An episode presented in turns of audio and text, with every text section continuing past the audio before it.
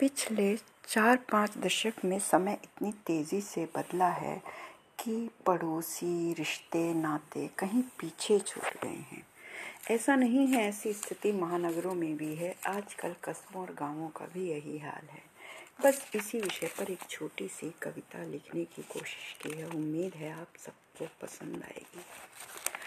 आज अकेली थी घर में मैं, घंटों कोई नहीं आया सोच रही थी क्या है जीवन, तभी समय वो याद आया।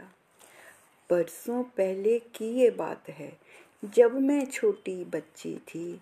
क्या है जीवन, क्या है रिश्ते, अभी अकल की कच्ची थी। घर में रहता था मेला सा, एक गया तो दूसरा आया।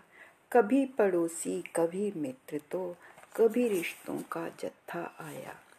कैसे बदले दिन ना जाने, प्यार दिलों में बचा नहीं है।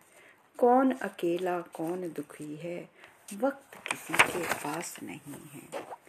नहीं पड़ोसी, नहीं नाते, सब मतलब के रिश्ते हैं। महानगरों की बात करें क्या, कस्बों के भी यही किस्से हैं। कस्बों के भी यही किस्से हैं। Thank you